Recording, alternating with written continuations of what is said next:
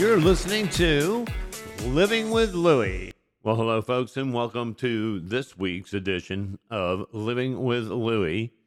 I'm Larry Anderson, your host, and I wanted uh, this week to um, kind of talk about the, some of the some of the things that uh, I know I'm experiencing as I continue this journey with Lewy. I know that a lot of you are, are familiar with some of the things that I, I'm going to talk about because I've seen people posting their um, some of the things that go on on the various Facebook groups, and so I'm just like I guess a lot of people that that live with Lewy body and and experiencing uh, things that are uh, progressively getting um, perhaps a little worse.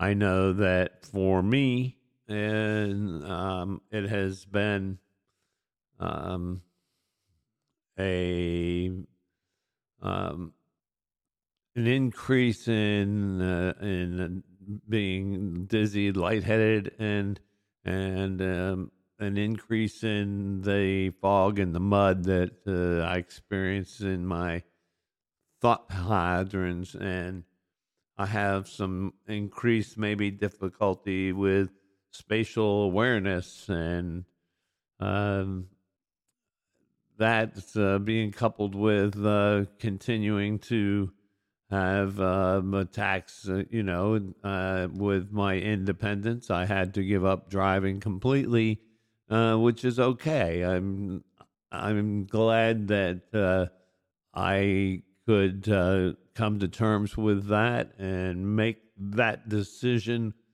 on my own without having one of my loved ones having to say, "No, it's time for you to get out from behind the wheel and."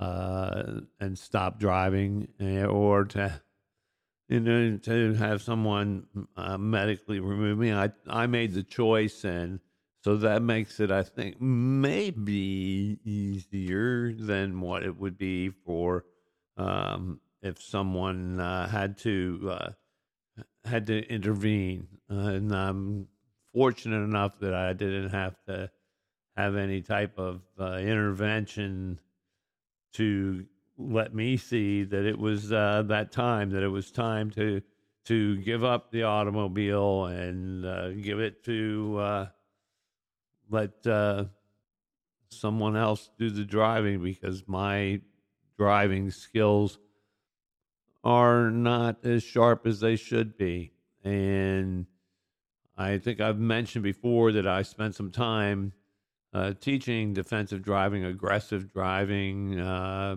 impaired driving. And uh, like it or not, that's what uh, driving with with dementia is a form of um, impaired driving, if you will. And so I think that it was uh, definitely time, and uh, I'm glad that that I was able to make that decision. The increase in, or the increase in the fogginess and whatnot, um, it uh, it's had people to ask, uh, you know, well, what stage are you in? And I see that a lot where uh, it seems like caregivers uh, more often want to know what stage is my loved one in. And I guess that's so that they can kind of read maybe look at what maybe they can expect or something. Uh, I personally, I don't like stages. I don't like, um, I don't pay attention to staging because I want to be able to work on improving any aspect of my life that I can. And that's a lot being done because I'm directly involved with physical therapy, occupational therapy, speech therapy. Um, that that's um, all of that helps me to not only stay more active, but to stay focused on the things that can be worked on, the things that we can affect change with. Uh, you've heard me talk about neuroplasticity and the fact that I know that you can kind of reprogram your brain to take commands from areas that are not damaged or less damaged. Uh, and these commands are being taken from a different area of the brain that maybe has been damaged by the Lewy body. And um, I've talked about like walking and having to think about, you know, making sure I'm putting my heel down first. I had to retrain my brain to to think like that, and I have to constantly remind my uh, my brain and body to work together and those are things that are never, that you never had to do. It just happened automatically.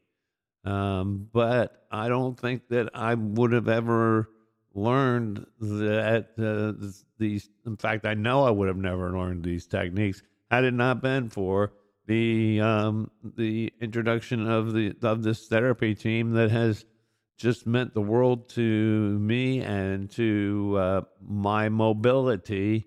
Um, they can't do anything about this mental decline um, or anything um, about, uh, you know, the spatial awareness piece and some of the other things that are happening. I have autonomic issues uh, with temperature control frequently, uh, certainly with um, some uh, some uh, times periods where I feel a shortness of breath, even though I'm not doing anything. And these, uh, I uh, also have a, a, runny nose that almost never stops. But all of these things are problems that are centered around my autonomic um, system not functioning the way that it should. Uh, that uh, coupled with uh, you know the the other things that are happening, I I feel as though uh, we are we we were on this plateau, and now I think we've kind of slid a little bit further, and hopefully we'll um, we'll make it back. But at this point, where this has been going on for several weeks, we're not sure yet. And if if you live with Lewy, uh, you know that uh, you can have good days, bad days, and um, and anything in between. You just never know what uh, what hand Lewy is going to deal to you when you get up in the morning. But um, I think the fact that you get up in the morning, you face the day, you do everything you can to um, to keep your mind as sharp as you can and and to keep your body's mobility uh, you have to you have to work at it it's uh, it's certainly not anything that's given um, at this point but uh, the other thing that seems to be um, happening to to me more frequently is these uh, what they call auditory hallucinations. Uh, they the one thing that I've, I've noticed with my particular experience with my hallucinations, to this point, I've not had anything that I've been afraid of. Nothing that's caused me to feel afraid. And most of the time, in fact, I'd say uh, 99% of the time, a visual hallucination, I can apply, uh, still apply logical thinking to it and determine whether it's uh, real or it's whether it's something that my mind is fabricating. And for those of you that have had these visual hallucinations, what amazes me is how vivid a picture your brain can present you with that's just not there. And just how real it looks. I've seen a dog a couple of times. I've seen a woman in a white dress.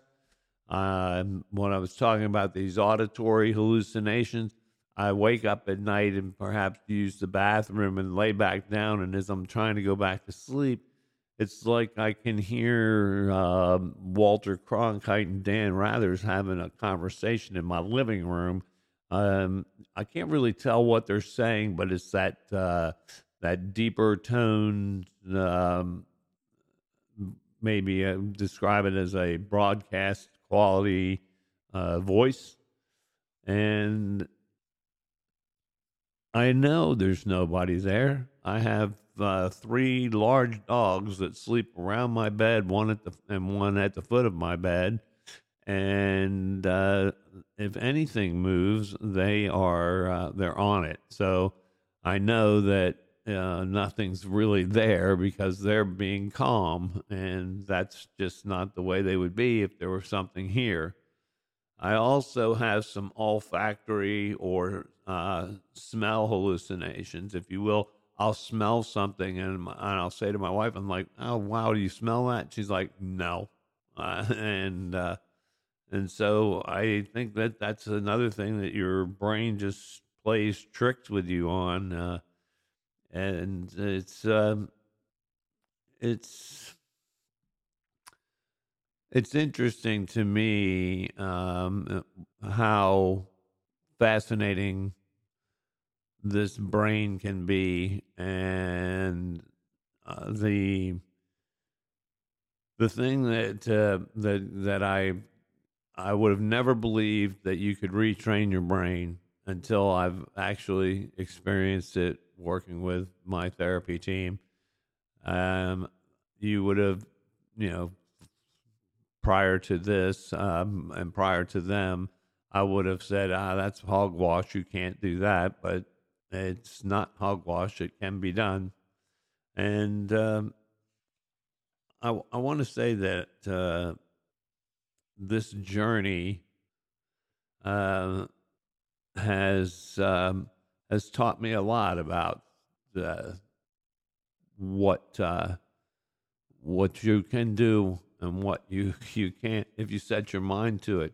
I do believe that had I just um, taken the diagnosis and said, "Oh well, all right, I read that. That's uh, I'm not going to be able to uh, um, to do much about this." And had I laid down uh, or just sat around and and done nothing, uh, I would be in a lot worse off shape than what I am uh, working at this every day, and I want to do everything I can to push this out as far as I can.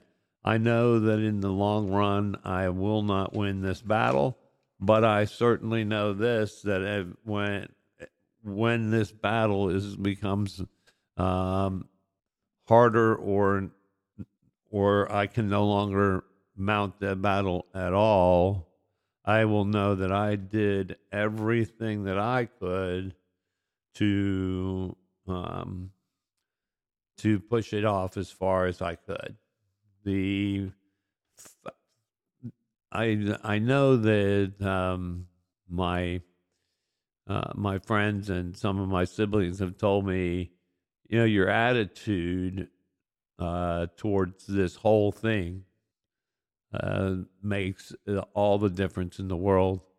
And I believe that.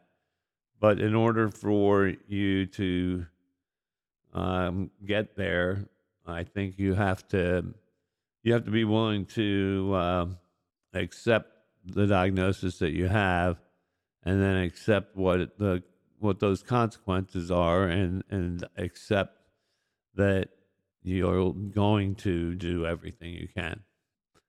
Um, I don't seem, I don't feel like I have all the answers. I just know this. I want to share this journey with as many people as I can to let them know that they're not alone and also to, to um, help them to raise awareness, spread the word, raise awareness of this disease because Lewy body um, is the most frequently misdiagnosed form of dementia and one that the medical community seems to know the least about. And it, you see a lot of times where um, caregivers and whatnot just they they're not sure how to handle this situation. Um, I've been fortunate enough in this journey to also meet some very interesting people from all over the country. As a matter of fact, in uh, in countries around the world, and um, I've had a couple of people come on the show and share their story. I'm more than happy to share people's story. I don't think any two stories are the same, and so um, as we can learn from each other by sharing. And um, I certainly welcome anyone that would like to come and share their story on the show. Uh, you're welcome to reach out to me on Facebook at Living with Lewy Podcast on Facebook, and we have a Facebook group, Living with Lewy Podcast group, that you can also uh, just ask to join. And uh, we certainly will. Uh, we welcome you. We welcome uh, anyone that has um, a positive uh, opinion, or well, I won't. I I will say, as long as you have something to share, that um, I I'd be more than happy to uh, welcome you into the group and and share and also find access to maybe some resources and things uh, that we share that may maybe you haven't seen before and maybe they can help. That's really what it's all about is um, is raising awareness and and spreading the word and uh, trying to make sure that we're doing what we can to um, help others that are going through this journey as well. Um, one of the uh, one of the people that have been on the been uh, collaborating with is Debbie Costu. Debbie Costu has the uh, number one bestseller, Forget Me Not, and she also has uh, Answers About Alzheimer's, a YouTube channel. And uh, I've uh, gone there and looked at some of the, the shorts that she has and stuff. And I think it's if you're if you're trying to help someone understand, trying to help someone to um, to better be able to um, be or be a caregiver or whatever. She has a lot of good tips, and so certainly I would uh, encourage you to check out her area. Certainly, um, a source of information for me, uh, the National Institute of Health, and is one of the places that I go and I look for things the um, Lewy Body Dementia Association is also a good source of some resor- resources. Uh, they they have all kinds of things on it. Uh, even they, they even will send you a comprehensive guide for healthcare professionals that help you to maybe better be be better prepared to have a discussion with your primary care physician and uh, there's stuff there from the Lewy Body Dementia Association for caregivers. There's um, there's a lot of information there, and it's one of the places that I that I go and um, look for information that that uh, as I uh, continue to seek to know as much as I can, learn as much as I can. I I also find that learning as much as I can is kind of a double edged sword, if you will. I think that a it uh, prepares me for what's uh, what may happen, which is can be scary sometimes. But the other side of it is is that when I'm talking with my with my care team, I want to understand as much as I can for as long as I can. Uh, so so there's there's positives and negatives to uh, um, understanding the, the research and uh, the uh, so I encourage you to uh, reach out to those resources. Reach out to uh, us on Facebook. We'd be more than happy to welcome you into the group. And so, thank you very much. Please remember, folks, that we are 100% voluntarily uh, funded by our listeners. So please go to the link and at the bottom of your uh, of your favorite podcast uh, provider, and you'll find a link there that says uh, support the show, or you can find us on uh, GoFundMe under Living with Lewy podcast, um, and every dollar counts, uh, and every dollar helps. So please uh, take a minute and uh, go in and uh, and support the show. We we certainly would appreciate it. Uh, the only thing we try to do is cover our operating costs and equipment maintenance costs. So um, we thank you and have a great day. We'd like to thank you for joining us for this edition of Living with Lewy.